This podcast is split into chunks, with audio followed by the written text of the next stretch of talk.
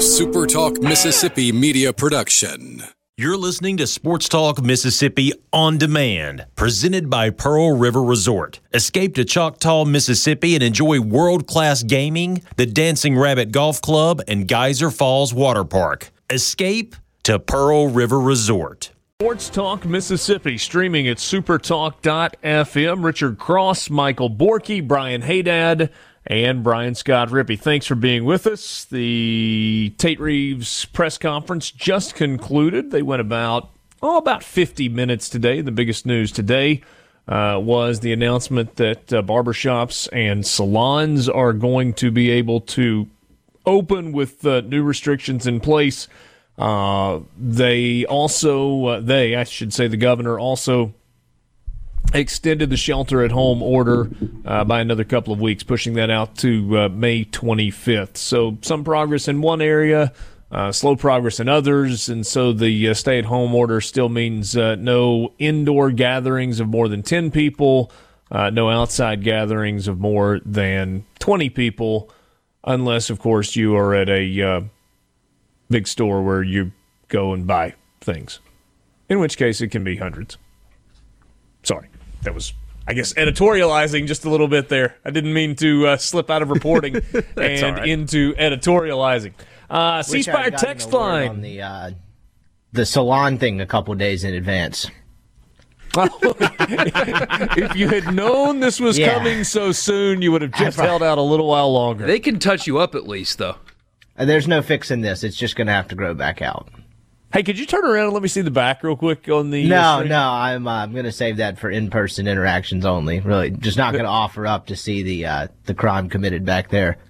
I was just thinking that the uh, people watching at supertalktv.com might uh, might get a kick, or, or maybe on the Periscope stream, or at uh, Supertalk's Facebook page, wherever it is that you happen to be watching. Well, that's not up just yet. So, Rippey, if you want to show him in confidence, then uh, oh, now's the time. huh? now's the time. Well, one, I th- bet they would get a kick, and two, I don't believe you. So, Oh, sorry. uh, you can look. I promise you, it's not up yet. I mean, it's really uh, it's really not that great of a sight. There are some tiger stripes back there.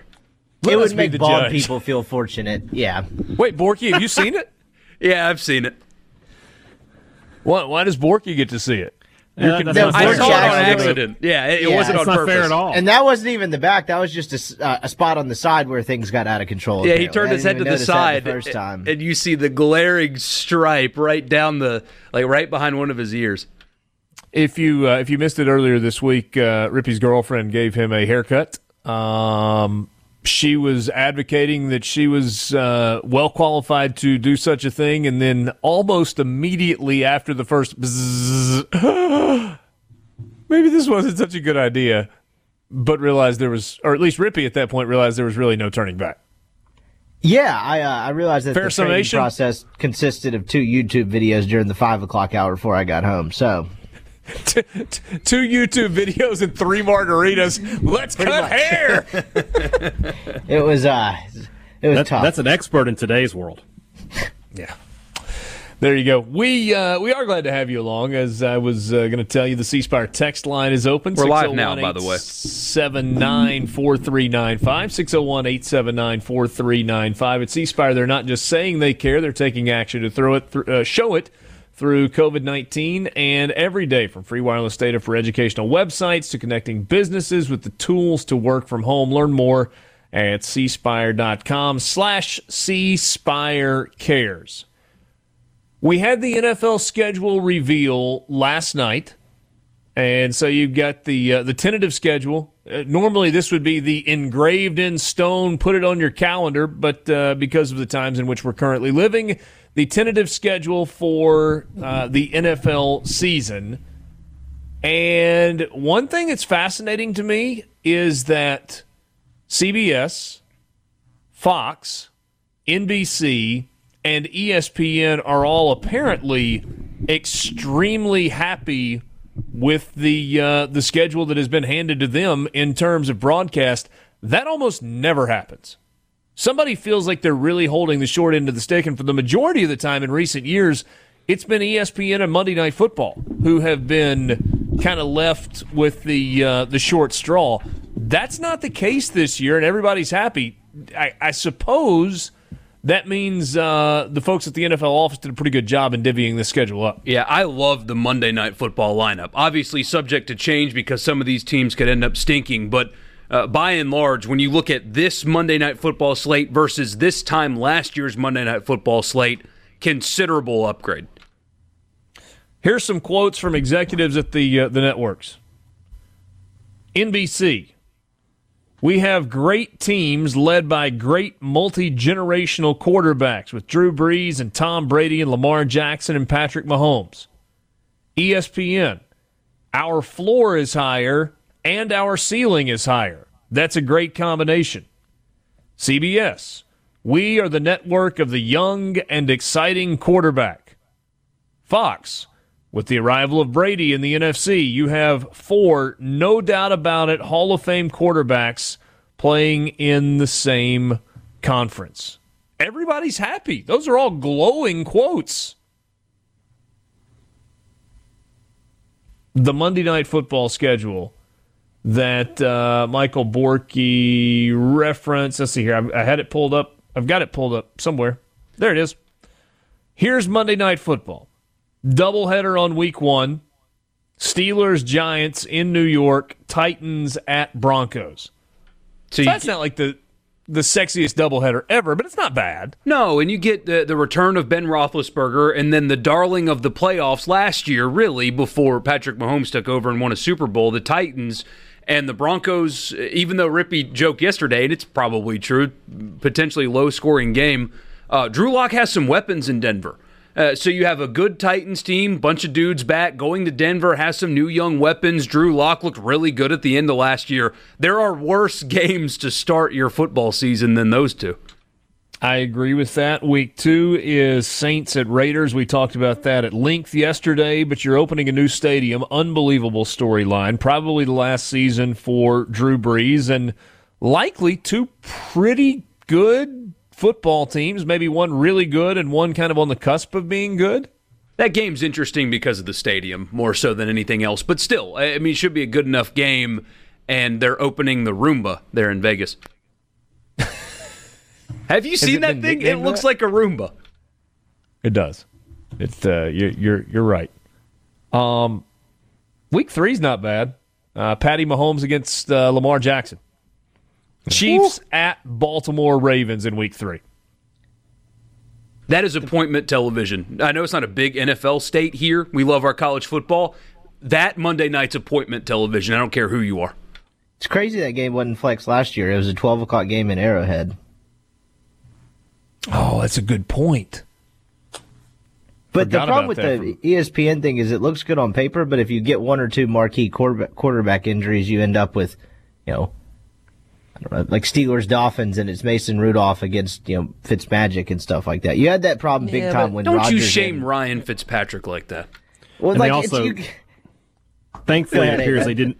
It appears they didn't push all their chips into the table on some team that's never that doesn't make the playoffs like they did with the Browns last year. You know, they took the gamble the Browns were going to be good and gave them a bunch of primetime games, and it didn't pan out. It, it looks on on paper like that they gave the majority of the games to the teams you know are going to be good.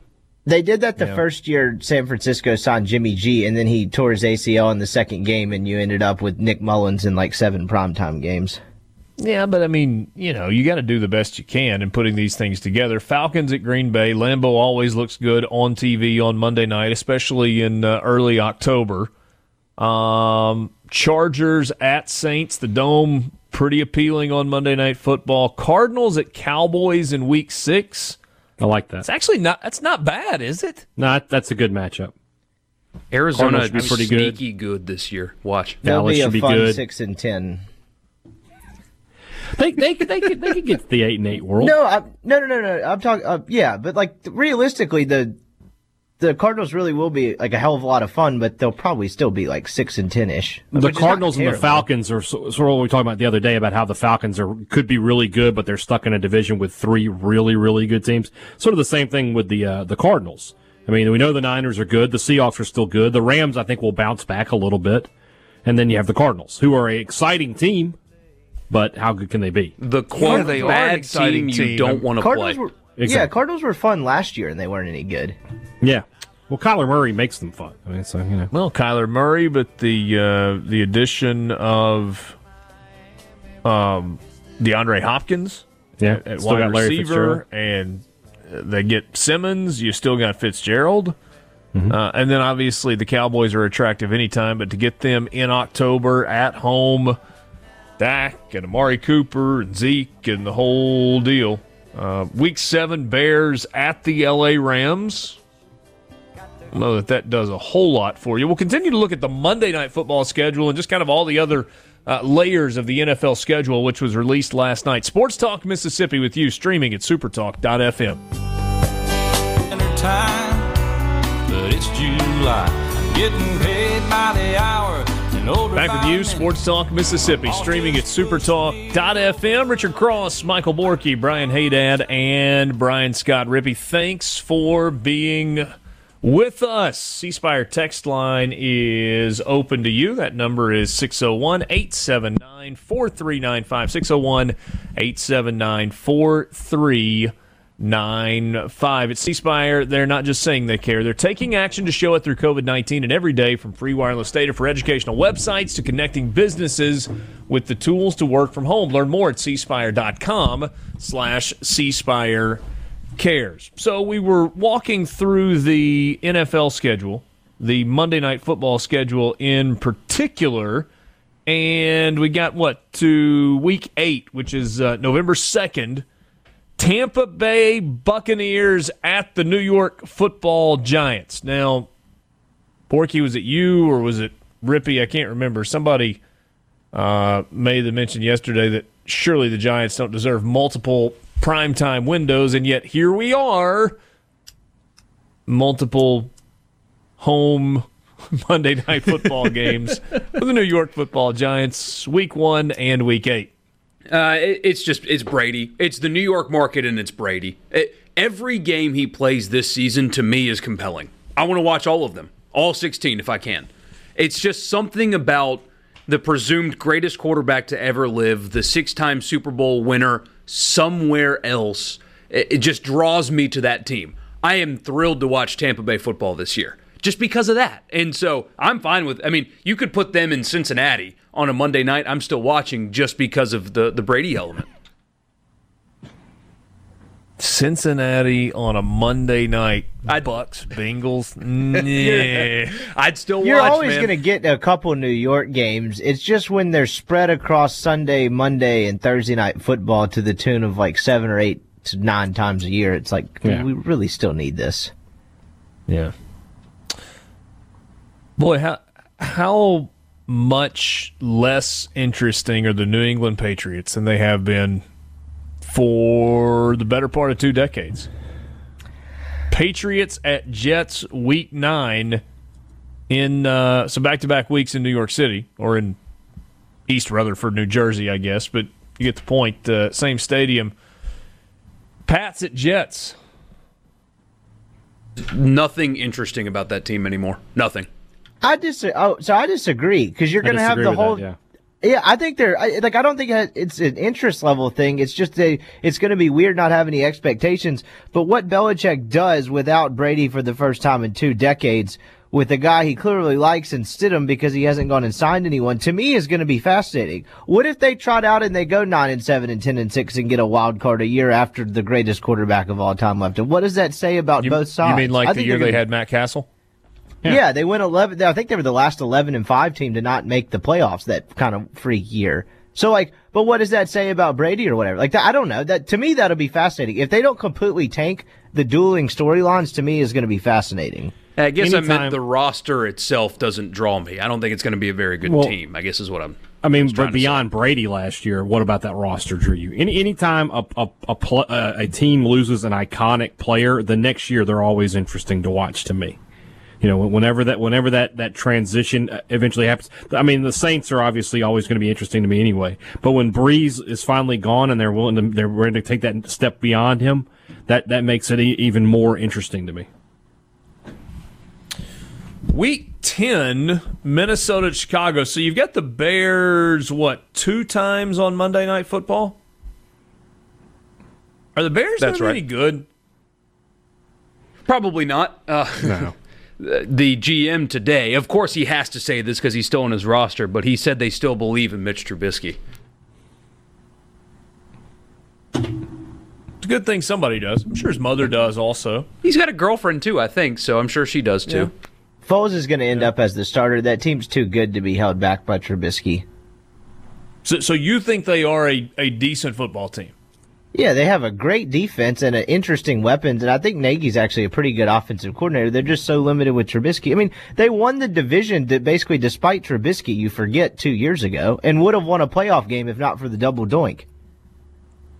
That's a good point. Uh, week 11, November 23rd. That is, that's the Monday after Thanksgiving this year, I think. Does that sound right? Monday, oh, Monday before or Monday after. Anyway. Well, it, it should be the Monday, the Monday, before, before because if the 30th is a Monday, Thanksgiving wouldn't be the next week in December. So yeah, it's or no, yeah, it's got to be the the week the Monday before. Yeah. Yeah, Thanksgiving is November 26th. Okay. Okay. So uh, yeah, the Monday before Thanksgiving, Rams at Bucs. I like that. Should be a high-powered uh, offensive game. Yeah, I mean, what was the um, the Monday night game before Thanksgiving two years ago? It was Rams and Chiefs. Chiefs, right? Yeah, it was the game that had to be moved Chiefs. out of Mexico City. Yeah. It was in Los Angeles, and it was an absolute track meet and maybe the most fun Monday night football game to watch in the last decade. Just think how yeah. fun it would have been on that grass in Mexico. Yeah, maybe ankles not. breaking everywhere. That'd have been awesome. Maybe, uh, maybe not. So you get that one in week eleven. Week twelve is Seahawks Eagles on the East Coast. Normally, would I, I don't know. I'm not. I feel like when you see the Seahawks on Monday Night Football, they're usually at home. I, I don't know why I think that. I just don't normally think of the Seahawks on the road on Monday night, uh, much less all the way across the country. That could be a fun one. Um, week 13, Bills at San Francisco. Nah. I mean, the Bills should be on top of the AFC East when we get to that point in the season. So that's a good point.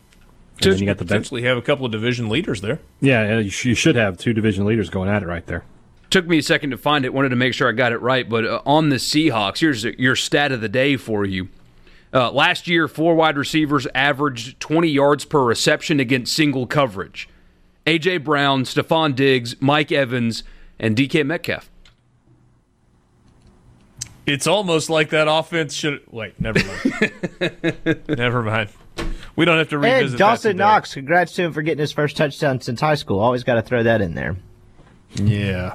Uh, week 14, Ravens at Browns. Who knows? I mean, Cleveland could be interesting with three weeks remaining in the regular season. They should be. And there's no excuse for that roster to not be a playoff team. They're either pushing for the playoffs or they're looking at a new coach again. And quarterback.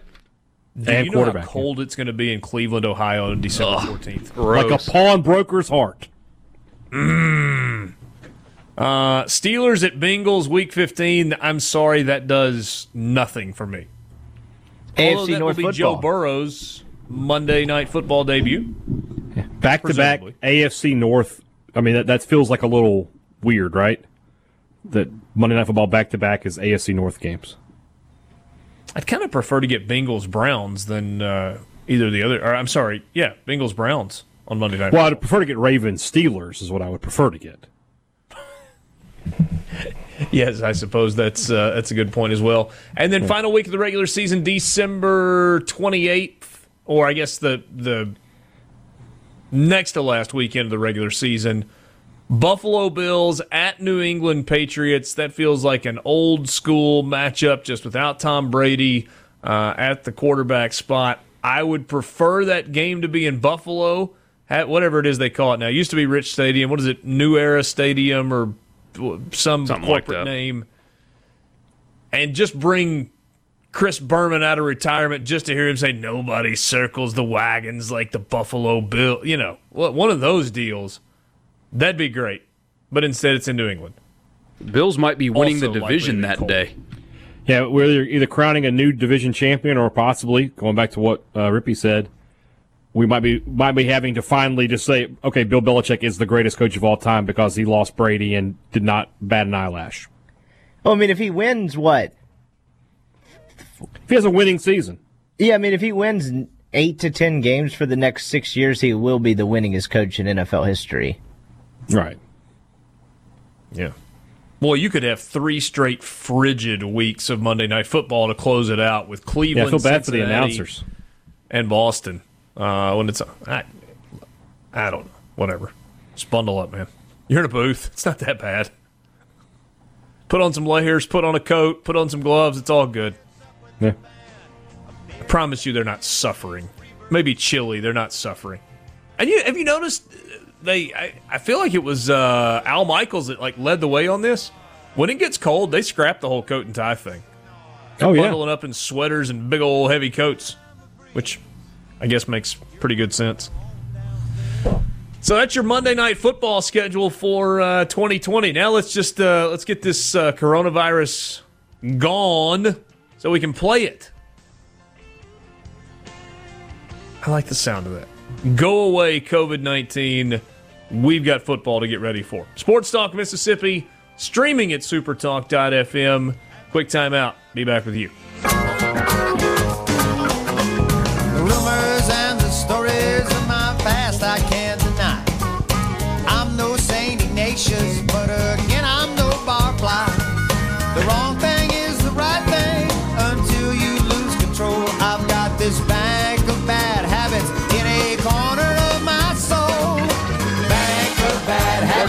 Mississippi with you on this Friday afternoon. Thanks for being with us. Stay up to date on the latest developments in the state as we deal with the coronavirus outbreak. You can follow News Mississippi on Facebook, Twitter, and on the News Mississippi app for Apple and Android devices. Just a good way for you to keep up with the news.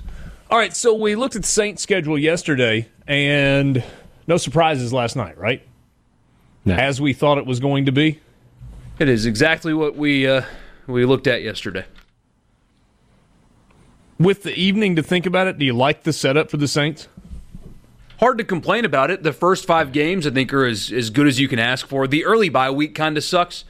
And the three consecutive road games, two of which being in outdoor cold weather stadiums in December, is not fun. Uh, but you get Mahomes at home, uh, you get the 49ers at home, you get Aaron Rodgers at home. Uh, so your most difficult games are all in the dome, presumably. So uh, no complaints here. Rippey, what do you think of the Titans schedule? I, I know you're a Titans fan, but I mean, just kind of when you, you look at that at face value, is there is it favorable? I mean, kind of, I guess. Like I, I, I obviously opening up at Denver on Monday Night Football is going to be like cool from a fan's perspective, but like as far as like ease, I don't know. I mean you better take care of a couple home games early on because I mean you start the front uh, the schedule seems pretty brutal to me. I mean, at the Broncos, you better take care of the Jags because after that you go at Vikings, Steelers, Bills, Texans. Like that could make or break you pretty early. Yeah, three in a row at home. It feels like the uh, game against Houston is always pretty important. Then they get the open week or the uh, bye week in uh, in week seven. Yeah, and only having like I mean uh, by October 18th, week 6, half of their home games will have been played. And so like that that's a lot of time on the road in the back half of the schedule. And once you go back to back in 9 and 10, pretty, you're on the road the last pretty much the whole last month of the season, season minus 1 week. Yeah, so four of the first six games for the Titans are at home, and I mean you can do the math. That means six of the last ten are uh, are on the road. That's a, a tough way to finish, including back to back road games at Green Bay in Week 16 and at Houston in Week 17. So That's what it looks like for the uh, Tennessee Titans coming up this year. Though we got a bunch of Cowboys fans in the area as well. Uh, Dak Prescott and company will open on the road against the Los Angeles Rams. That is that's pretty salty for the season opener. Cowboys at Rams Sunday night football on NBC. Not a bad way for uh, Al Michaels and Chris Collinsworth to start the year. Oh no! And uh, Rippey pointed out uh, to me this morning. Imagine being the Chargers. You don't even get to open up your own stadium first. On top of the stadium, looking like the Rams logo uh, by design. So the other team gets to open it first. They're the priority, and the stadium looks like them. It's just a mystifying move from what? San Diego to LA after the Rams already announced that they were going there. By the way, if you look at the two teams playing the first game in that stadium, it's the least shocking thing at all. I mean, it's the Rams who Kroenke basically financed that whole thing, and then uh, the Cowboys, which Jerry Jones, if you read any of that reporting, basically brokered the entire deal on who was going to LA and how they were going to share that stadium. So, uh, I'm gonna guess that's a personal favor or a personal uh, kickback that Jerry gets the first game in that building. And on top of you that, think- it's, it's, the Cowboys, so you're guaranteed a big crowd at, at the opening of the stadium. Now there may be a ton of Cowboy fans there, but they'll have a, a big crowd. Jerry B is easily the most powerful guy in the NFL. I mean, he basically decided, like, out of the two, uh, or out of the three Rams, uh, Chargers, and uh, Raiders, like, who was going to go where and why. Yeah. And I feel like two of the three were right. I mean, the LA Rams coming from St. Louis back to LA made sense. The Rams are, I mean, that's Los Angeles' team the Raiders going from Oakland to Vegas.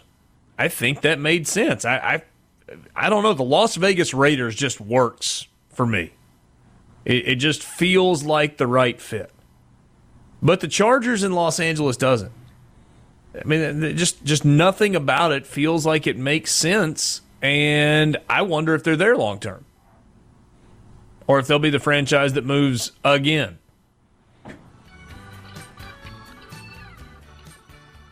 That, Guess that we'll would wait be, and see. That would be something to behold a franchise moving again within, you know, 10 years or whatever of, of the first move. I guess 44 year old Phil Rivers having a home base in London would have been funny. it is a uh, yeah that that might have been worth watching. Cowboys get three straight home games earlier uh, early, kind of like the Titans do. They play uh, Cleveland, New York, and Arizona on October 4th, 11th, and 19th. So, like uh, like the Titans, Cowboys will have four of their first six games at home. Then they go back to back at Washington and Philadelphia and host Pittsburgh before a bye week in Week 10, as kind of you would expect, closing out the regular season with Philadelphia and then against the New York Giants on the road. We'll be back. Hour number two is next at Sports Talk Mississippi.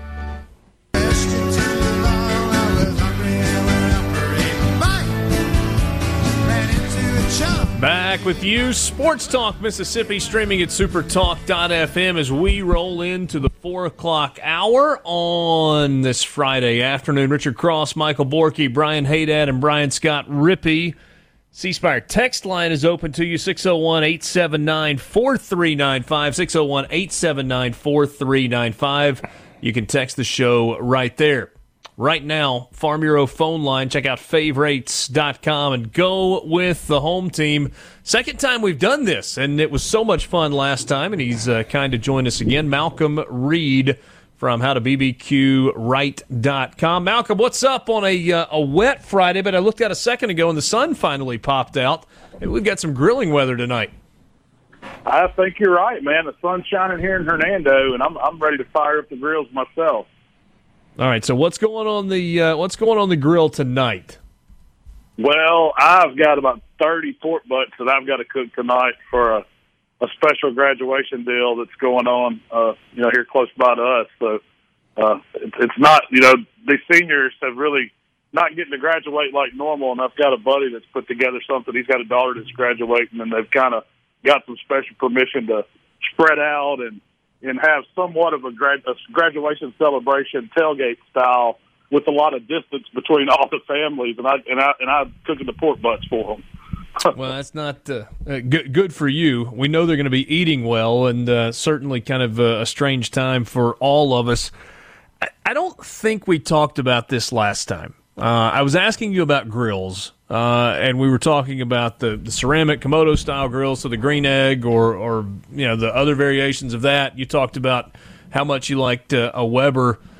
I feel like people are kind of either discovering or maybe rediscovering the pellet grill, which is you know got the, the small pellets that, that kind of feed in and, and serve as the uh, well, I mean I guess kind of take the place of the charcoal. What do you think about the pellet grills?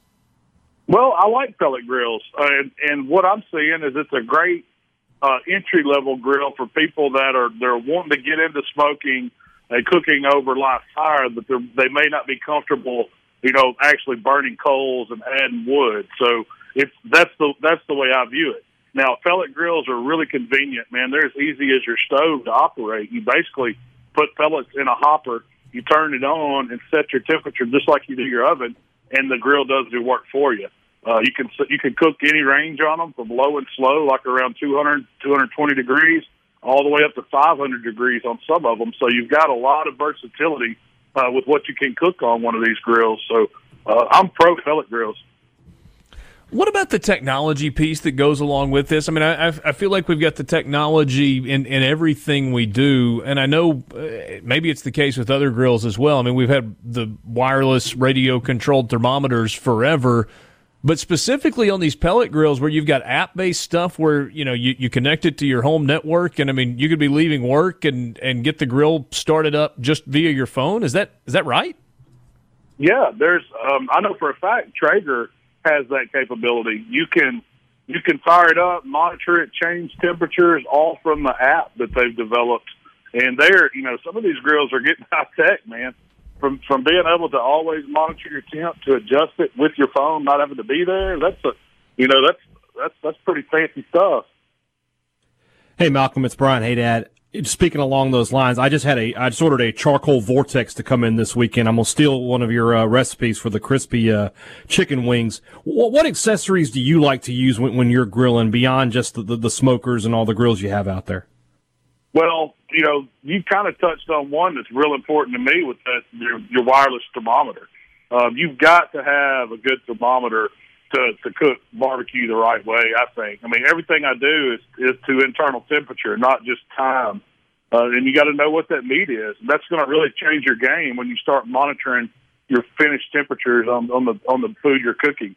Uh, that vortex, you're gonna love it, man, because it turns a Weber into a cooking machine puts a really, I mean, for wings, uh, you can't beat it. it. It makes really good, crispy grilled wings, and it's just the way the high heat works in the dome of the Weber. So that's one accessory that I love. Um, you know, I've got a, I've got another one that, that I don't show too much on videos, but it's called a Looftlighter, and it's like this. Uh, it's, it's a high heat blower, if you can imagine that, that will start mm-hmm. charcoal within two minutes. I mean, you just it's basically blowing hot air at it. You plug it up to the wall or extension cord and man, that thing is a beast. You wouldn't want to run it over your foot. I promise you.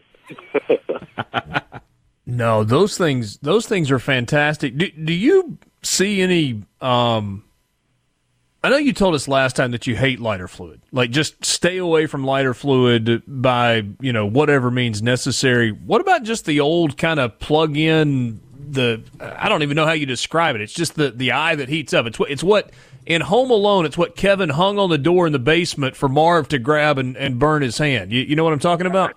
I, I know exactly what you're talking about, but you know, I've never used one of those. Um, what I've used is just a basic charcoal chimney. Uh, I know you've seen them. Weber makes one, or Kingsford oh, yeah. makes one. They're just a, just a, it's like a metal cylinder with a handle on it, and a piece of newspaper, some charcoal. That's all you need. Fifteen minutes, you got hot coals. Um, I'm usually not that pressed for time. I, I do like using that loop lighter. I mainly use it on my competition trailer to fire up my drum cooker because I can put the coals in there and stick it down in the drum, and in just a few minutes I got hot coals. But at home, I always use a charcoal chimney. Malcolm, I'm sure this is a question that you've been asked a hundred times, but walk us through the most basic and most reliable way to do ribs. Because you have people out there that cook ribs and then you've got people out there maybe even myself included that are just kind of intimidated by the idea you know it's like I've never done ribs. I don't want to mess them up. I don't know how much hassle it is. So give me the rundown on how to do ribs the right way uh, and is it simple enough that anybody can try it? It really is. You know ribs ribs are something that I recommend people learn to cook. It's one of the the easier meats to cook if you follow the simple technique. And the the first thing I'm going to tell you is get your cooker to 250 degrees and hold it there. Now, this three two one method for ribs has been out a long time, but that's at a lower temperature. What I'm going to tell you is a two two one.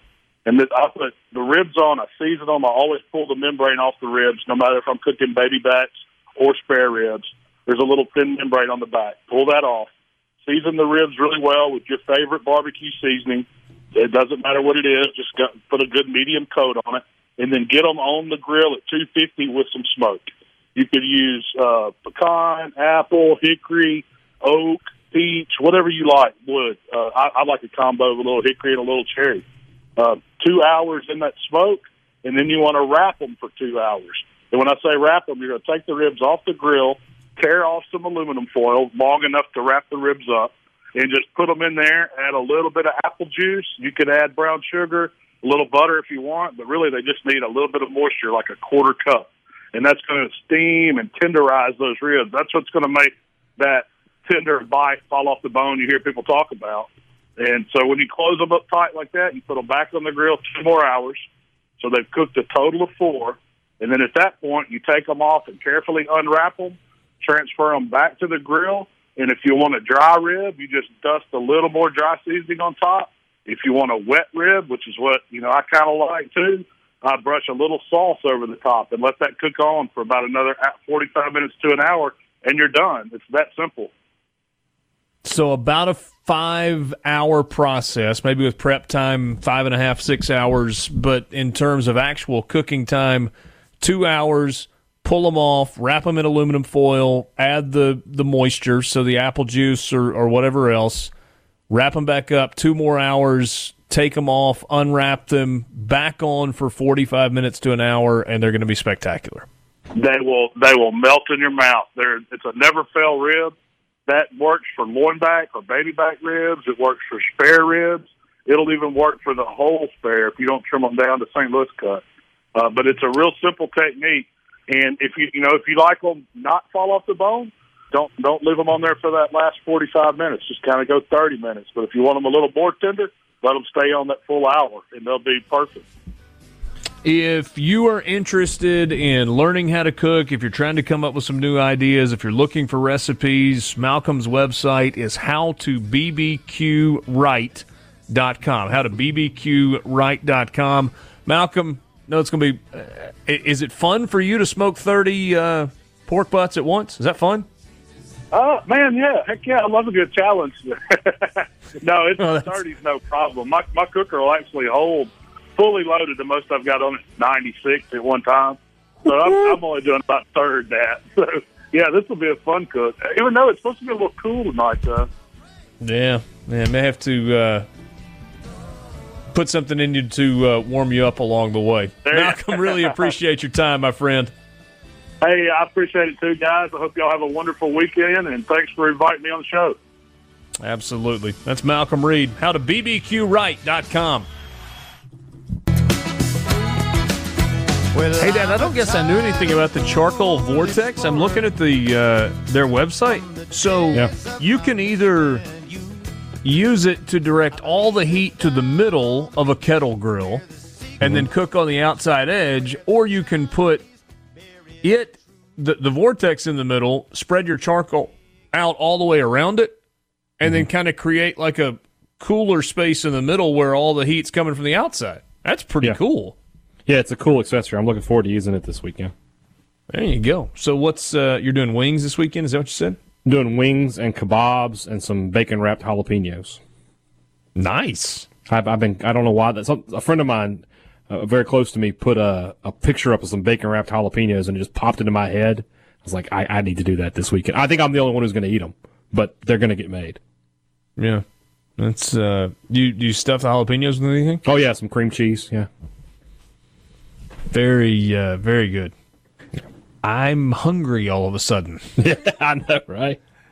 Funny, uh, funny how that works. Appreciate Malcolm Reed joining us on the uh, Farm Bureau phone line. Check out favorites.com and go with the home team. Mississippi Farm Bureau. You hear me say that all the time, but really check that website out. It's favrates.com. You can uh, you can get a quote online, and you can also find uh, an agent who is near you. All 82 counties in the state of Mississippi have local agents. They have local adjusters, so you're dealing with people right here in Mississippi. Uh, who perhaps you already know, maybe even likely you already know, people that uh, you bump into at the grocery store, or you see at the ball fields. Maybe it's somebody you go to church with. Maybe it's somebody you graduated high school with that uh, that is still in the same uh, general area. But you're dealing with people you know, and they're going to take care of you. Uh, you can uh, always count on that with Mississippi Farm Bureau. That's why we tell you to go with the home team, Mississippi Farm Bureau. Um, Drew Brees and now Philip Rivers have jobs lined up after football. So for Drew Brees, we know that it's uh, it's NBC Sports, right? NBC, yeah, NBC Sports is in his future. That's right. When Drew Brees finishes playing with the Saints, he's going to transition to NBC. He's going to work uh, in the studio on the Sunday night football broadcast, and he's going to do some Notre Dame games, right? Then, and the idea is they are grooming him eventually to be the replacement for Chris Collinsworth, assuming things go well. But but that's the idea. And now Borky Philip Rivers has a job when his career ends. What's he going to do? It's going to be a high school football coach. They had a, formal announcement today, but he said it's always been a dream of his. Uh, his dad was a high school football coach for a long time, and uh, Philip Rivers has agreed to start coaching high school football in the fall of 2021. So this is it for Philip Rivers. Did we know that already for sure? I mean, it's a one-year contract. The assumption was, uh, yeah, probably so. But uh, Rippey pointed out this morning that, I mean, what happens if they go 12 and four and go to the AFC Championship game and lose by a last-second field goal, and he's still feeling really good about his body, and he didn't get hurt, and he thinks he's got more gas in the tank? You think he's really going to hang it up? It's a lot of what ifs tied into that, but still. Because that roster is designed to be pretty good for a long time. They just need a quarterback. Yeah, is he going to be a head coach? Head coach. So what do they do? I mean, his like this year's head coach already announced his retirement. The uh, the article didn't that. really go into detail about uh, the current coaching situation, but some guys just sitting there like, okay, I got one more year, oh, I guess. Let's see how it goes he's from that area of Alabama, right? I wonder if it's one of those things right. where this guy announces last year they're handing the baton to Philip Rivers. And well, it looks like maybe he's already stepped down. So he, he's from Athens, uh, Athens, Alabama, I presume. That's right. Um, and the athletics director, Paul Napstein or Napstein, will be the interim coach. So the AD is going to be the coach this year, and then Rivers is going to take over when his NFL career ends. Obviously, a one year deal to be the quarterback of the Indianapolis Colts, all state quarterback for his dad Steve at Athens High School in 1999 before playing at NC State. Uh, the quote from Philip Rivers, this is kind of cool, actually. He said, It's a special day for me and my family, really. I will probably get a little emotional. I had two childhood dreams. One was to play in the NFL, and I'm now going into my 17th season. The other was to be a high school football coach, as my dad was. How blessed am I to be able to live out both of those? So, a pretty cool deal. And I guess um, this is not an it has to be next year thing, according to the story at AL.com. So, what's his timetable for starting his high school coaching career? Here he says, quote, I think it's a one year at a deal, uh, one year at a time deal. You get to 38 and play as long as I have. I've expressed publicly, and the Colts have said too, they hope it's for more than one year, but we take it one year at a time. I love playing. When that time does end, you will get the same passion and work ethic at this school and community that I've poured into my entire career. Yeah, I I kind of read it as just kind of a whenever thing as well. That's why I always fit because he going into last off season like with the whole split up with the with the Chargers thing, like, I mean, I think he was on Dan Patrick and back to back questions. He asked if he was going to retire yet, and he said, no, not close. And then they asked, are you going to continue to have kids or stop having kids? And he said, no, not close. In back to back question seriously. So I figured it was a multi year thing if he wanted it to be, but like if he gets beat to hell this year and they go four and twelve, he at least has that option to kind of walk away into something. Um. So yeah, the job's going to be there for him whenever he uh, takes it. The athletics director was a football assistant under uh, a couple of legends at McGill-Toolen, which is in the Mobile area. So this is at Fairhope, and it's actually opposite end of the state. I think I guess Athens is in the northern part of Alabama.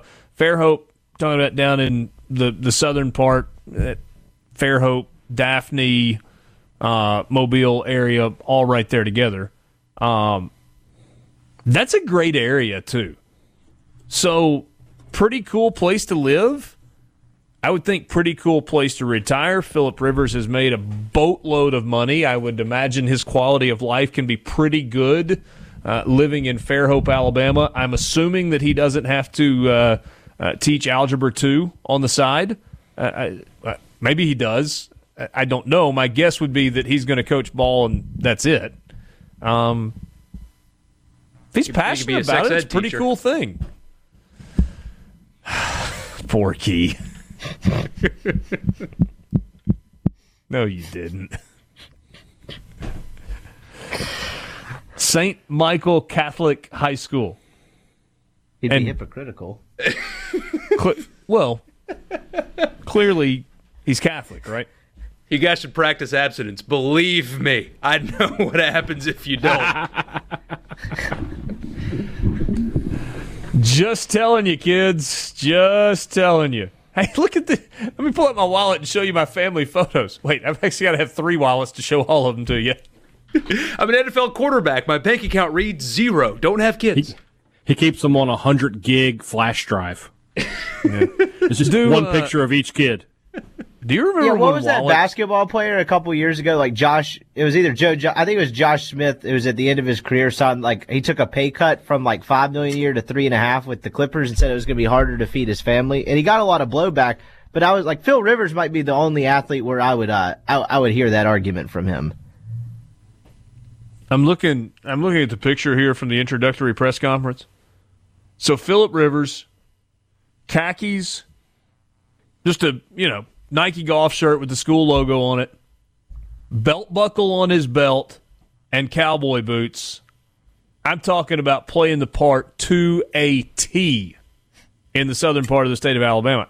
And it's not fake. I mean, this is a guy that wears bolos to his post game press conferences. It's uh it's real. That works, doesn't it? Yeah, he'll be fine. Yes. He's a good trash uh, talker too. If you ever want to pull him up on YouTube, like he's true. really good at it. And you got to think, you know, a, a, small Catholic school there, they can probably recruit players. So, chance to play for Philip Rivers, he might go get some uh, some top talent. How old are his kids? There's the offense right there. That, that, was the joke I made. It's like his his sons are the starting offensive lineup.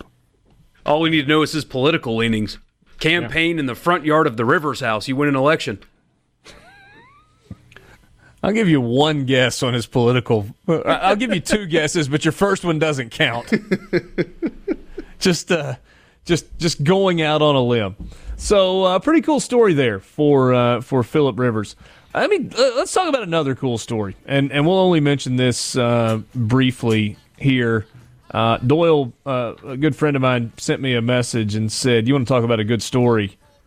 David Johnson going home yeah. from the hospital. And I had not seen that the news was official. I, I talked to uh, someone close to him yesterday uh, that said that there was a chance he was going to go home today, but it could be next week. You know, we, we've talked with our, our good friend JT about the miracle of the fact that he's still alive. Well, we got another example in David Johnson, who spent a pretty significant amount of time on death's doorstep. And his family was preparing for him not to be with us anymore. And now he's going home from the hospital. Doesn't mean his road's over or the recovery process is over, but certainly a day to rejoice for the Johnson family. Last night, the story's very repeating for everyone's delight. You can hear them on Jump on that coconut telegraph. Back with you on Sports Talk Mississippi, streaming at supertalk.fm. Some stories were just written for certain people. And this story was written for Brian Haydad. Oh. To Sports Illustrated we go. Jenna West is the author. The Korean Baseball Organization has demoted a crew of five umpires to the minor leagues after a player criticized their recent performances. The KBO announced the crew that worked Thursday's game between the SK Wyverns and the Hanwha Eagles will be sent to the Futures League on Saturday for, quote, retraining. After the victory for the Eagles, Hanwha outfielder Lee Yong Kyu addressed the umpire's inconsistent calls during a TV interview. Here's his quote Even though it's only been three games this season, a lot of players are really unhappy with the lack of consistency on ball strike calls. I'd like to ask all the umpires to please be more considerate of the players. We're all very confused with the inconsistent zone. I know the umpires are doing their best out there, but I just hope they should start seeing things from the players' perspective too. The KBO asked players to refrain from publicly criticizing umpires. The Korean Baseball League's 2020 season began earlier this week. Well, we have found our first major difference between professional sports in an Asian country and professional sport, sports in the United States of America. Let's bring this over. What would have happened in Major League Baseball if. Hmm. His name is Angel Hernandez. That's the name you're looking for, right? What would have happened in Major League Baseball if Cody Bellinger uh, had said what was said here publicly? He'd be fined, and the, the umpires in question would probably get the World Series. Well, that's what's interesting about this. I guess the umpires over there don't have the same protection from public player criticism as you do in most sports league over here. Which they shouldn't. They're they, they they screw up just like everybody else. You should be allowed to talk about it. This is something about which you are adamant. I am I am passionate about it, as we, we you know we were talking just a moment ago. A hill on which you are willing to die. I will die gladly on this hill. It's not that perfection is expected. It's accountability Correct. when things go Correct. really, really oh, south. Oh, hold on a second now. Hey, Dad expects perfection. I can live with a missed call if the umpire will come up there and say, you know what, I blew it. Blew that call like the guy years ago, uh, what was his name? Joyce, uh, who yeah, blew the perfect. He was trending for, on Twitter the other day for some reason. Hmm. I think that I think that game re-aired. Oh, and no. people were were talking about it on Twitter, and and you know he came out afterwards and said, "I totally blew it." I got respect for that guy at least. The ones that hide behind you know Mama's apron are the ones I, am not. I don't have any time for. All right, what, what about the umpire name? That... Armando Galarraga, isn't that it? That's about all he did. I believe that's bigs. correct. Yeah, yeah. Through an eight and two thirds of a. Was it a perfect game? He it was a perfect game, and they oh. should ah. retroactively award him one because that dude was brutal. out. And yeah, it was bang bang at first base, and he called him safe. Is that what happened? It, it wasn't, wasn't bang, bang bang bang. He was out. But the umpire at first called him safe. Called yeah. him safe, and then uh, on every replay afterwards, it was clearly out. And you could see it on the poor dude's face. He knew. I mean, once they had to start playing again, he knew that he. And I mean, what was it? Either after the game or the next day, he does he had a press conference where he's he's crying. He said, "I, I robbed that kid of of a perfect game. That that's what I did." Uh, the next day, he asked the Tigers to have the pitcher. Uh, come out and deliver the lineup so he could personally apologize to him, and he, and he broke down crying and like gave him a hug because he felt that bad for deliberately blowing a, a perfect game. Well, not the, uh, deliberately. Oh, not deliberately. Uh, obviously, uh, unquestionably yeah. robbing him of a perfect game. if you're an up in that situation, unless it's like a one run game, why not? If it's just remotely close, call him out. I don't think anybody, if he'd have wrong. Yeah, this wasn't Game Seven of the World anything. Series. Here, it's the regular season well, game between you know a couple of non playoff teams. And the other, I mean, the opposite end of the spectrum on that is you know home plate umpire, two strikes, last batter of the ball game. I mean, you, have seen a home plate umpire call a third strike on a pitch that was eight to ten inches off the outside corner. Ring him up.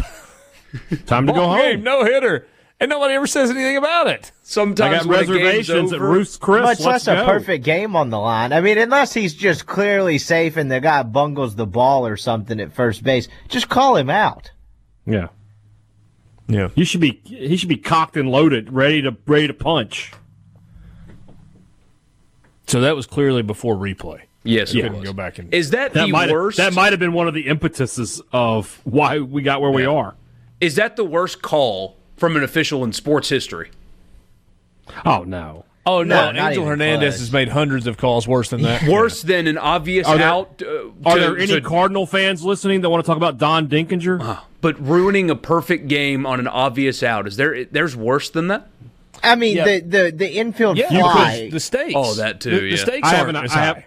Have, perhaps a blown pass interference call that kept the team out of the Super Bowl. That might be worse. But they at least I was thinking about that one.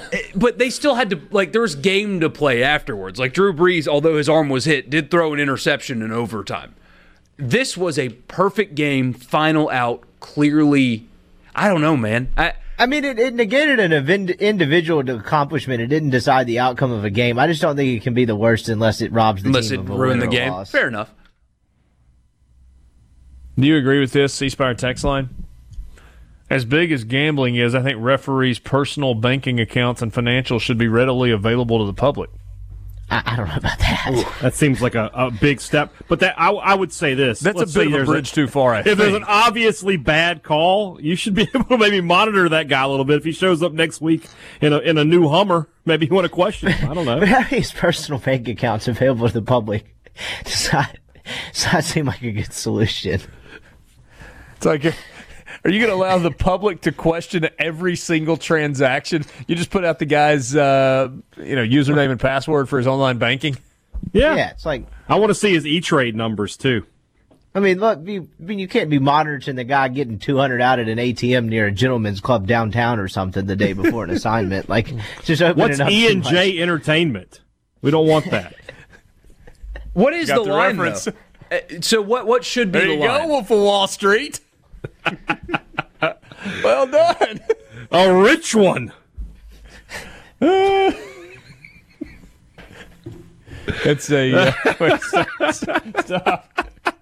stop, Yes, yes, that's exactly T&E. what it is. T and yes, E. That is exactly what it is.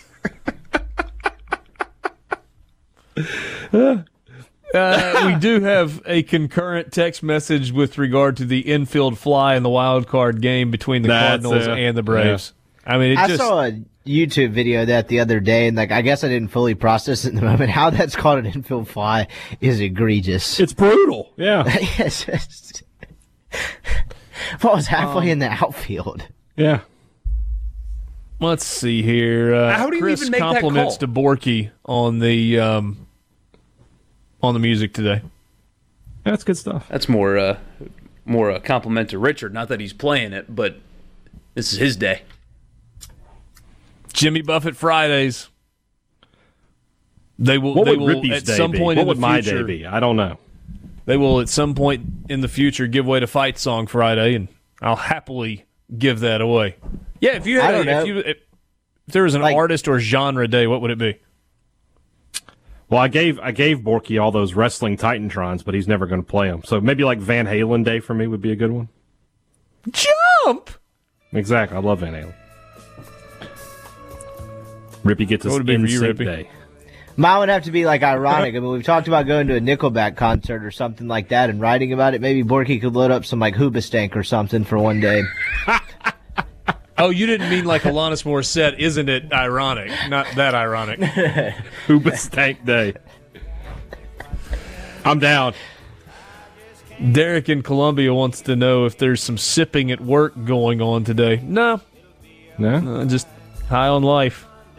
Uh, Richard and Wiggins requesting a Ray Stevens day. It's me again, Margaret! Are you naked? Sorry. Whew. No Ray Stevens for you? No, a little bit. You know, Ahab the Arab. That's a that's a fight song for me. Sports talk. oh my God. Oh. May I just say to you, the Deuce and Bears are a scourge on the history of the game of baseball. I don't know if in the history of their game there has been a more embarrassing, unprepared, apathetic bunch of just bums playing the America's pastime. Two and two to start the year. They may finish the season two and 140. Two and 140. Not going to win another game this year. Unbelievable.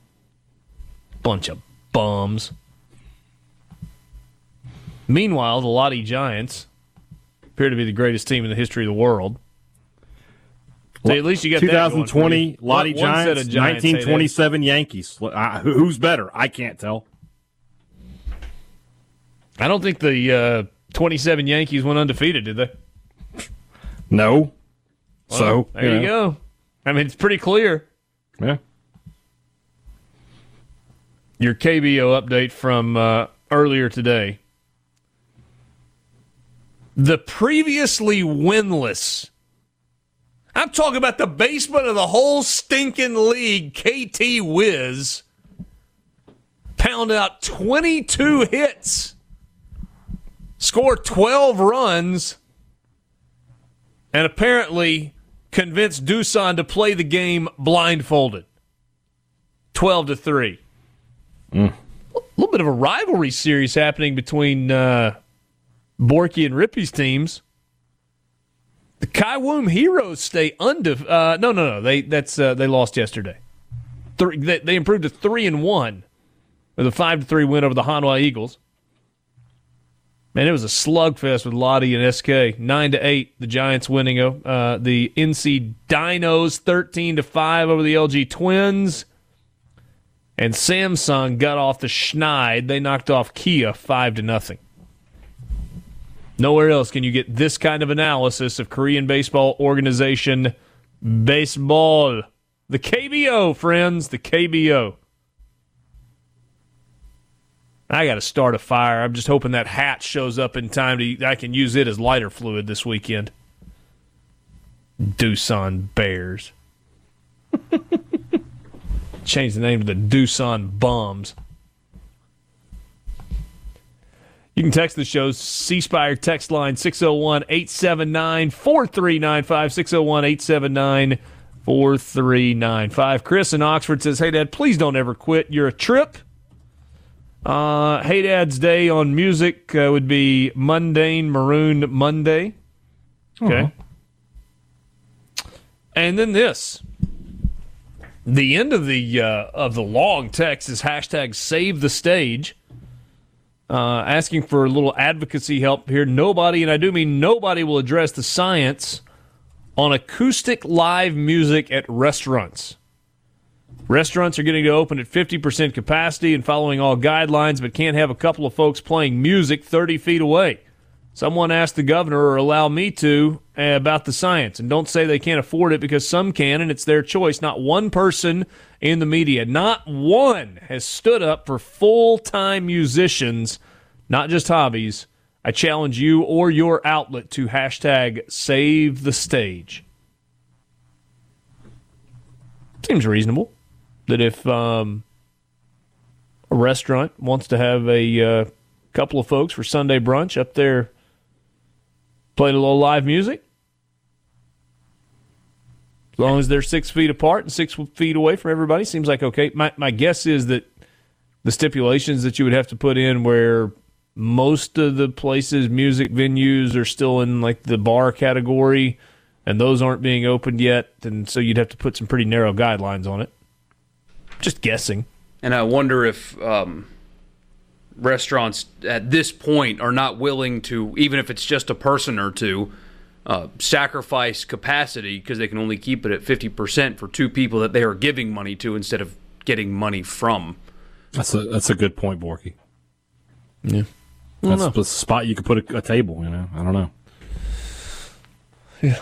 So, anyway, I do like that uh, place in Oxford that uh, we go a lot on uh, on Sundays after church for lunch, Tallahatchie Gourmet. And they've got uh, kind of a raised stage down on the far end, and um, got one guy on a saxophone.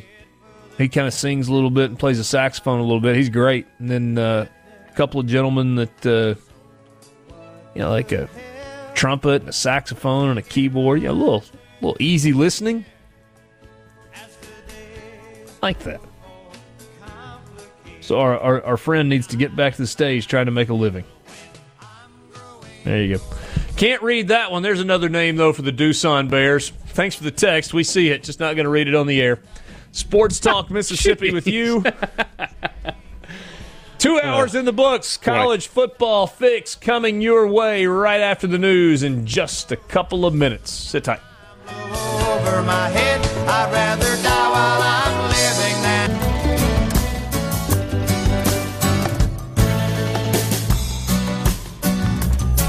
Back with you on Sports Talk Mississippi, streaming at supertalk.fm. Thank you for being with us on this Friday afternoon. Rolling into the weekend just after 5 o'clock Friday afternoon. This is the time where I would love to tell you, welcome to the weekend. I guess I will tell you that.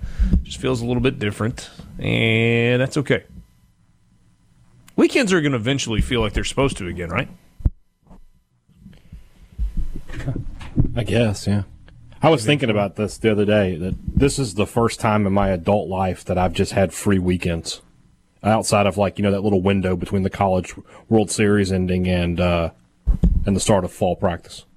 Always worked weekends you. my whole life, so it's it's it's cool, but at the same time, it's not. If that makes sense, I'd, I'd rather be yeah. I'd rather be going to college baseball, obviously. Sure. Well, that's kind of been my stance on it as well. Is I mean, look, I th- I think I will forever. Like there there's a point in my life, maybe a decade or two now, where I'll look back on this time and be like, that was really cool that I had an entire spring and summer to hang at home and be with my kids and kind of do some different stuff on the weekends. Yeah. Don't want it to be this way forever. Don't need it to be this way forever. I mean, at some point, I need to work again. Um, on, on the weekends, that would be a uh, a good thing. Uh, but I'm pretty thankful for for the uh, the different part of this as well. It uh, has made it pretty cool. C Spire text lines are open to you. 601 879 4395. 601 879 4395. At C Spire, they're not just saying they care, they're taking action to show it through COVID 19 and every day. From free wireless data for educational websites to connecting businesses with the tools to work from home. Learn more at cspire.com slash cspire cares. It is time right now for the college football fix.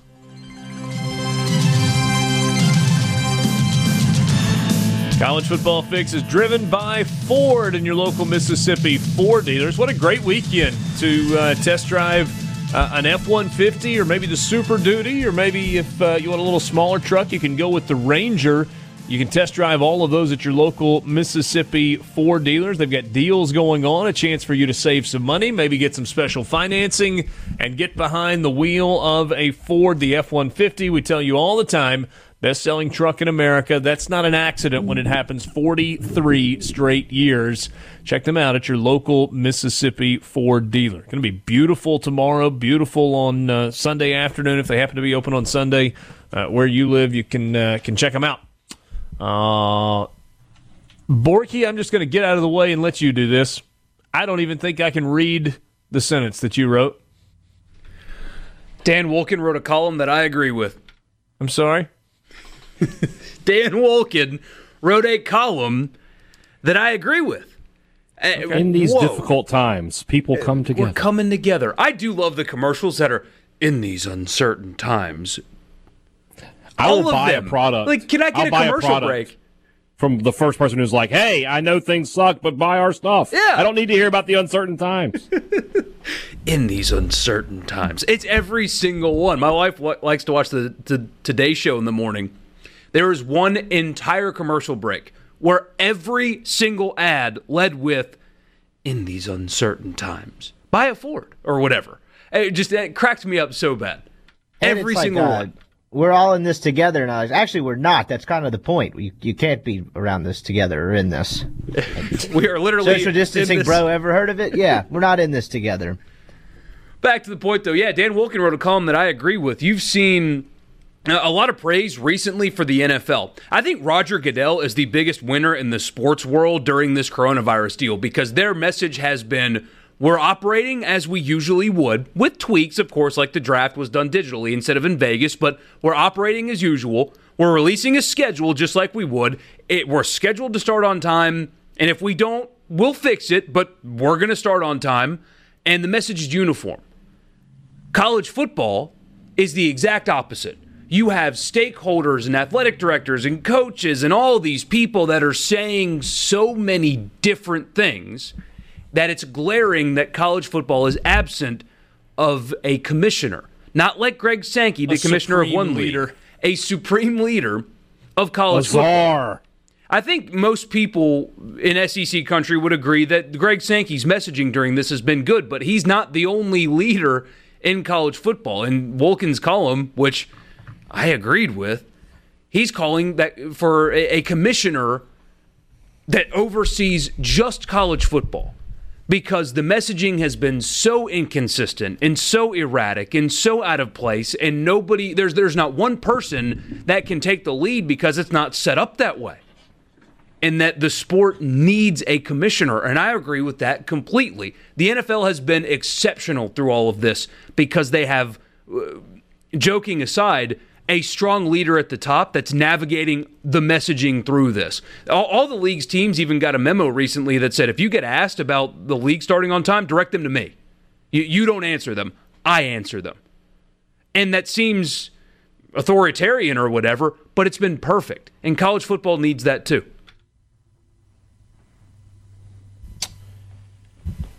Yeah. I mean, the argument that college football needs a commissioner has been in place for a long time.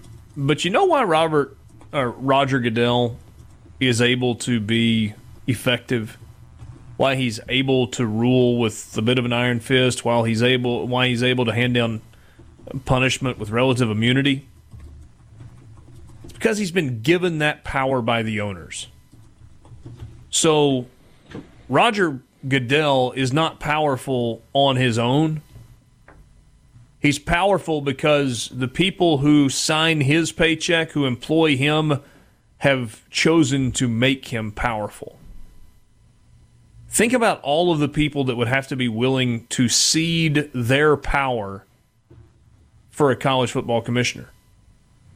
It's a good point. You have athletics directors, you have presidents, you have conference commissioners, all who would have to say, the ultimate decision maker, obviously with input from us, stakeholders, but the ultimate decision maker is going to be fill in the blank.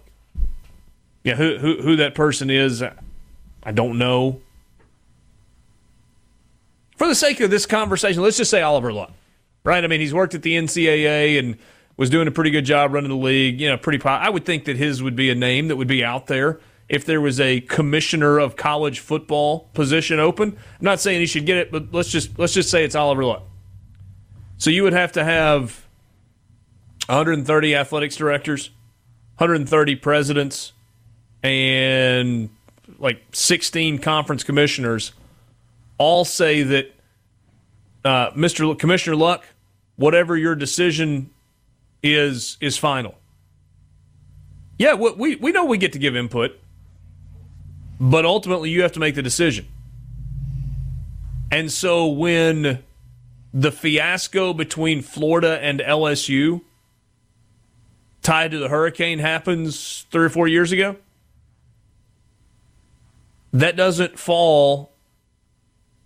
Um, I mean that, that that is an event where Jeremy Foley and goofball at LSU, whose name I can't think of, um, Joe Alleva, Joe Alleva, and even Greg Sankey. They don't get to make the call. They'll have input.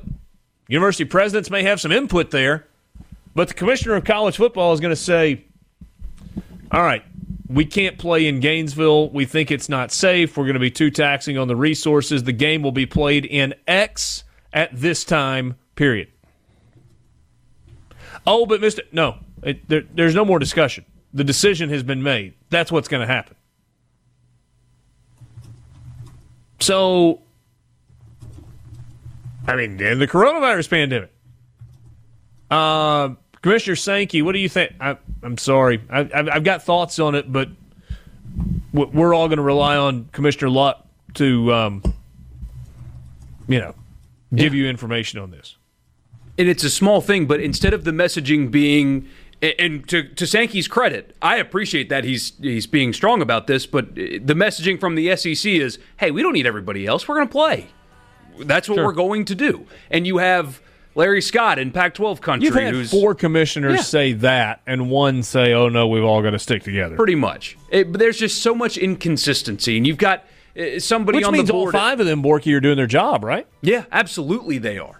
But the mixed messaging is really confusing to people. And you've got yeah. Minnesota saying, "Ah, oh, we're probably not going to come back and play," and you've got this school saying we are, and this school saying we're not, and this commissioner saying this, and this one that. One Wait, message. Minnesota has Minnesota's not planning to row the boat this fall. That was a uh, little bit of a misquote, but it was a Board of Regents guy. Yeah, Board of Regents guy said he doesn't expect them to, which doesn't oh, mean anything. But yeah, yeah, that was on the Finebaum interview. Right. All different though. NFL's message has been uniform and it's Why worked great. a random board of regents member doing an interview? Whatever. Sports Talk Mississippi College Football Fix.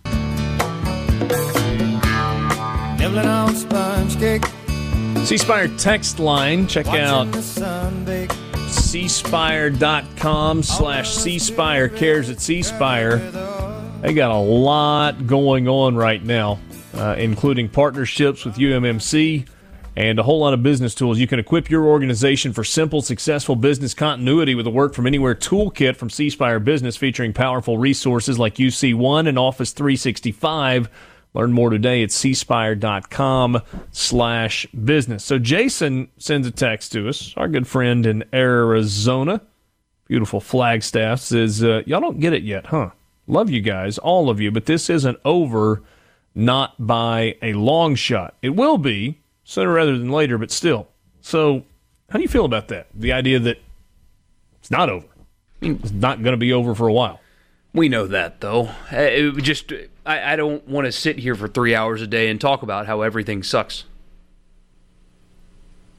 We we know that it's not over. That's what it kills me about the the schedule release yesterday. Like the Times Picayune or whatever it is now, with the combination of those two papers, ran it a cover, and it's it was clever, but it was uh, a play on the schedule. But they put an asterisk next to it because it may not happen, and yeah. it was it was clever, and it looked at it was really good and well designed and everything. But uh, I just want for one day, uh, sports writers to not add caveats. Like we know that we may not get football this year. You don't have to remind us every single second of every day. We can have one conversation about a schedule and people were ripping on ESPN for uh, doing uh, this is a win here, this is a loss here, because it seems a little ridiculous for a season that we may not have, among other reasons. But it, come on, though. Give what us. do you want them to do? Exactly. Give exactly. us a day where you don't remind us that everything around us sucks. We know it does. We, we haven't forgotten.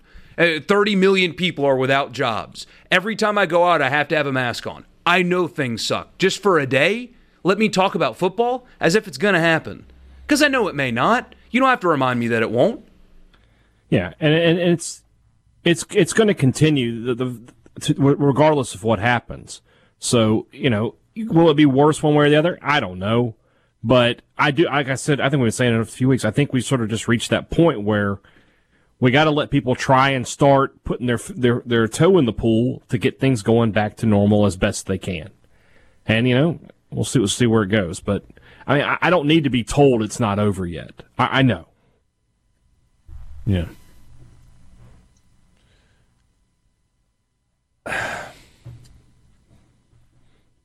I don't. It's like I don't want to go back to where we've been the last two days, but I don't feel like anybody is talking enough about this, and this is the fact that yeah, we're going to come back. I stand by. I think we're playing full college football season this year if we have a but, season. I, I hate you so much. we're going to come back and we're going to play a full season this year. Not 100% sure that it's going to start on time, but whenever it starts, you're going to have some COVID 19 positive cases. You're going to have some people get sick. And we're going to have to deal with it. And we're going to have to deal with it without shutting everything down. And that, I think, is the biggest thing that athletics directors and conference commissioners and all these people that have got to make difficult decisions. And don't, I mean, there's no doubt there are a bunch of difficult decisions that have to be made. But I think that's the part they're trying to figure out. So when somebody inevitably gets it, or when multiple somebody's inevitably test positive for coronavirus during the season and they are part of a team, and maybe it's football, but maybe it's soccer Maybe it's volleyball. You know, I mean, those are sports that are happening in the, the fall as well. When somebody tests positive, as inevitably they are going to do, how do you handle it? What what's the protocol? What's the procedure? What does that look like? How do you make it work? How do you get them better? Testing itself is huge and yeah. sto- probably the main story you would like if you're looking to follow one type of story to figure out if and when sports are coming back that is it without a doubt i did see woj today reported that um, uh, teams in los angeles and florida uh, two uh, obviously highly populated states um, are allowed now by the league to test even asymptomatic people, anybody that goes into their facilities, because the states have readily available testing to anyone that needs one. Therefore, they are comfortable enough letting the Orlando Magic, for example, test whoever they want. Uh, without without any kind of reservation, and that's a big yeah. step forward. That's got to happen in 50 states, but at least that is something that's out there now. Is the NBA feels like they are comfortable enough with testing in multiple states that they can give anybody they they need to attest whenever they want to without feeling like they're taking from someone who needs it. Well, I think the quote in Orlando was uh, you can basically go to any clinic you need to and get tested. I mean, if you need to be tested for COVID 19, you just go to a doctor's office or a clinic or a testing site and you're able to get tested. And so, yeah, we've got enough tests. We, we can do it. I mean, do we have enough tests to say, hey, everybody, here's one? Uh, no, not here's one. Here's a four pack for, for you and for each of your family members. They're not doing it like that. But if you want or need to get a test in the greater Orlando area, they're available. And because they are, they feel comfortable saying to the Orlando Magic, yeah, you can buy these tests and test your team. And we're not paying them for them for you. Your insurance provider is probably not going to pay for them, but yeah, you can buy the tests. Sure, they're plenty. Um, I feel like it's that way in Mississippi as well. I mean, it, we've got the free testing that's going on through the state health department, and that's what we've been telling you about for weeks now. That is this partnership between C Spire and UMMC using the C Spire Health app, you know, to get that free testing um, you know, if you've got symptoms, and I know they've kind of relaxed the criteria, so so that's one piece. But you've also got medical clinics in towns and cities and communities across the state of Mississippi that have testing capabilities and have had for weeks now. I, I just, I, Borky, maybe it's different in other places, and, and maybe the frustration is the time that it takes to get test results because not everybody has like the the immediate turnaround testing capability. I just feel like the whole I I need to get tested but can't get tested. I think that's overplayed. I haven't seen uh, locally a story about that in, a while, uh, quite some time. Maybe it's still going on out there and I'm just missing it, but I haven't. I mean, we have to listen to the governor's press conference every day. I mean, that, that hasn't been mentioned in a while, unless I'm missing no. something. So maybe we are there. Hey, may I change the subject? Go for it. Why is it that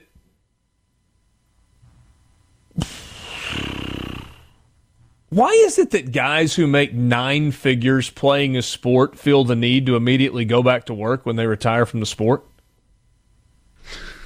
That's a great question. Well, that's all they've done for their entire lives, and really childhood and adult lives. And often, when like it seems to me, whenever you don't immediately do anything, you have trouble.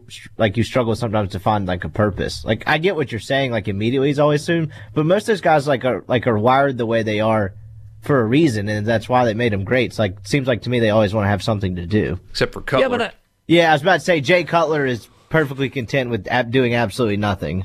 Peyton yeah. Manning hasn't done much. I mean, he's you know he's stepped into some some of his own little projects. Oh, I think but, he's done a lot. but I mean, what has he done? You know, he he, he stayed away from ESPN. He, there have been some offers to get into coaching or to get into the NFL in, in like a GM kind of role. He stayed away from that. He he sort of does his own thing, but he's not he's not working a nine to five or, or any kind of job where he's on his own yeah, schedule. He's not true. he's not letting anybody else dictate what he's doing. He, he's not president of football operations like John Elway is, and he's yeah. not doing what Tony Romo's doing. So I so feel yes, like Brady when he retires will be a guy who just he might really just sort of step away. Yeah. Like he's going to go to award ceremonies and fashion shows and play some. Yeah, golf. you'll see him, but it, you won't. He won't be doing much. He'll just be sitting back, you know, enjoying life. I feel like that. I could be wrong. Yeah, he's so, he's so boring. You know, he's that you say he's boring, but if you follow him on Twitter, he, he's he's he's sneaky funny. You know. Yeah, no, I'm talking about when he talks. I'm talking oh yeah, well he, he's just when all, he talks when he does an interview. His interviews are he's all locked in. We're here to win. That's it. You know, you learn from Belichick. Yeah. Fair enough. Let me think about it. So, so Philip Rivers has lined up a high school football coaching job for when he finishes his NFL career. Drew Brees has already locked up an NFL job. And Tony Romo didn't didn't take long at all before he jumped, and he looks like he's having fun. I mean, I, I get it. Yeah. And he's making an obscene amount of money to do what he's doing as well. I mean, maybe that's it as well. And I don't know. Maybe once you get used to making twenty or twenty-five million dollars a year, the idea of making nothing is hard to swallow. I, maybe that's it. Who knows? I'm willing to find out. Sports Talk Mississippi. Take a time out and be back right after this.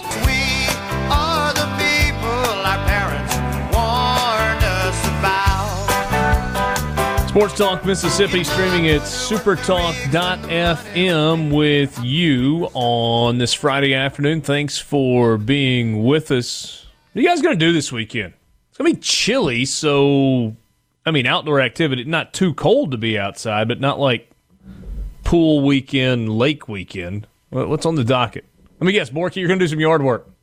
Uh, just a little bit. I've um, really made some progress. I I am getting the uh, the appraiser from when I bought the house to send me the old pictures of the yard and to compare it to now. I can't wait to see the difference. Um, but just, just, so you can look at it and be like, I, I am so good. If I ever try to sell the house, I might just include that in there, where it's not like I paid for a replacement. However, I busted my tail for a year to make the yard not look like complete trash. So consider that when you make your offer. I don't know if that'll work, but I feel like I just have to it do won't. that. Um, People who work in the lawn business don't work in their lawn in lawns as much as Borky does. I love it, man. It, it, one, it needed it because it was a, a jungle in the back, but I just enjoy it. It's like my uh, my happy me time, and um, so I do it as much as I can. But I'm going to do that. Uh, father-in-law's birthday was yesterday, And so okay. I'm smoking him some pork shoulder uh, tomorrow, and then uh, got Mother's Day plans on Sunday, of course. Just one pork shoulder? Not doing 30? Uh, no, not 30. Two uh, six pounders, though. All right. There you go. I thought it was 12, go. but it's two sixes. So everyone has uh, has taken care of what they need to for Mother's Day. Oh yes, for sure. Yes. Rippey said Mother's Day. When? he, grabbed, he just grabbed his phone. He's like, FTD. Thought that was flowers. only even. Thought that was only odd years. Snuck up on me. Yeah. Uh, yeah, yeah. So, if you've not um, taken care of Mother's Day plans, still got time. It's only Friday. Mother's Day is Sunday. Uh, I wouldn't tarry too much longer, but uh, time to do whatever it is you uh, you need to do. Sports Talk Mississippi streaming at supertalk.fm. Um, in terms of the schedule release, what were the other things that, that stood out to you? Uh, there are some contingency plans in place that make this release kind of work. The NFL says that if there are any um, any weeks that have to be canceled, all they're just going to tack them on to the end of the year. Smart scheduling. So if October seventeenth, I'm just throwing out a, a day. Um, it's probably not uh, a fall date, but either way, if the season has to start on that day, they're just going to play the games that were supposed to be scheduled that day instead of pushing the season back, and they're just going to move the other ones to the back of the schedule. That's brilliant. Yes, I, I like that. And that keeps you from rescheduling everything as opposed to just taking it and be like, okay, we had to wait a month. Now let's push everything back. You, you don't move the portion of the schedule where you've already got plans in place. You just take the four weeks or the five weeks at the beginning of the year, tack them onto the back of the year uh, which would pretty dramatically change what some people's schedules look like. I mean, ultimately, you got to play all the games regardless, but that would mean, uh, you know, for example, for the Saints, instead of getting Tom Brady and the Buccaneers in week one for the first time and week nine for the second time, uh, week nine would be like week three or four, and then you would get them in week 14 or something along those lines. So, um, the Monday Night Football highlights, we talked about some of these. Uh, stadium opening in Vegas in week two, which is pretty cool. Couple of MVPs and Pat Mahomes, who uh, won it in 2018, and Lamar Jackson, who won it last year. As the Super Bowl champion Chiefs travel to Baltimore in week three. Is that what we said? Week three for that game? I think that's right. Yes. Um, two Monday Night Football appearances for Tom Brady. Uh, Tom Tom Brady. Tom Brady. Tom and Brady. The, uh, and the Buccaneers. Touchdown, Tom Brady. You that has been the, said uh, by a caller on a Boston radio station at some point in the last 20 years. No doubt. At least once. Wild card rematch, right? Uh, with uh, Seahawks in Philadelphia. Seahawks went to Philly and got the uh, win in the wild card round last year. Uh, Niners Bills. This is one of the things that ESPN highlights December 7th as a uh, a matchup of two teams with Super Bowl aspirations. Now, you've got 30 teams that have Super Bowl aspirations. Are the Bills legitimately in that conversation? Not for a Super Bowl, no. But, I mean, they're Vegas favorites to win the division, tied with New England, but still, I mean, they are. Could they?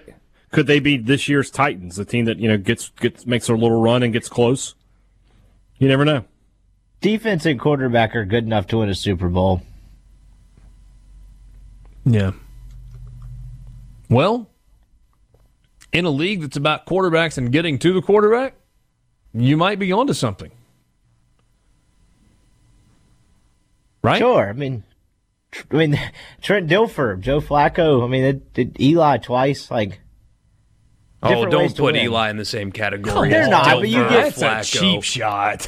no, no, but you got my point. Like quarterback doesn't always really. I thought he did a good there. job there, personally. Well, I mean, they I got to Jimmy Garoppolo got right. to a Super Bowl.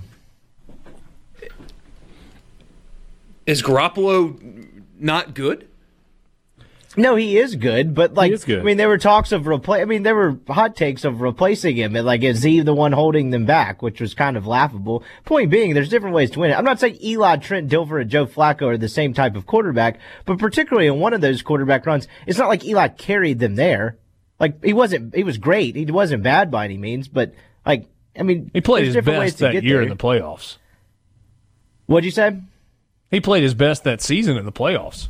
I would agree, but I think particularly in that first one, that defense really took, carried them a long way. Yeah, probably onto something there. How about eleven of the twelve teams that went to the playoffs last year will be on Monday Night Football this year, at least That's once. good news for Monday Night Football. It is. Uh, I I think it's good news for us as well because, uh, frankly, when Monday Night Football is boring, that stinks. Yeah. Like, who wants to watch? I mean, Cincinnati and Buffalo on Monday night, but not like this Buffalo, like Cincinnati and Buffalo when Buffalo was terrible. Like post Jim Kelly, Thurman Thomas, Andre Reed, the cycle down before they started coming back up. Nobody wants that. You want good, and, and I honestly think there was a beef between ESPN and the NFL. And it took a long time. And frankly, it took new leadership. It took John Skipper being out and Jimmy Pitaro coming in to really start repairing that relationship. Yeah. And and it took a change from ESPN and the way they were covering things.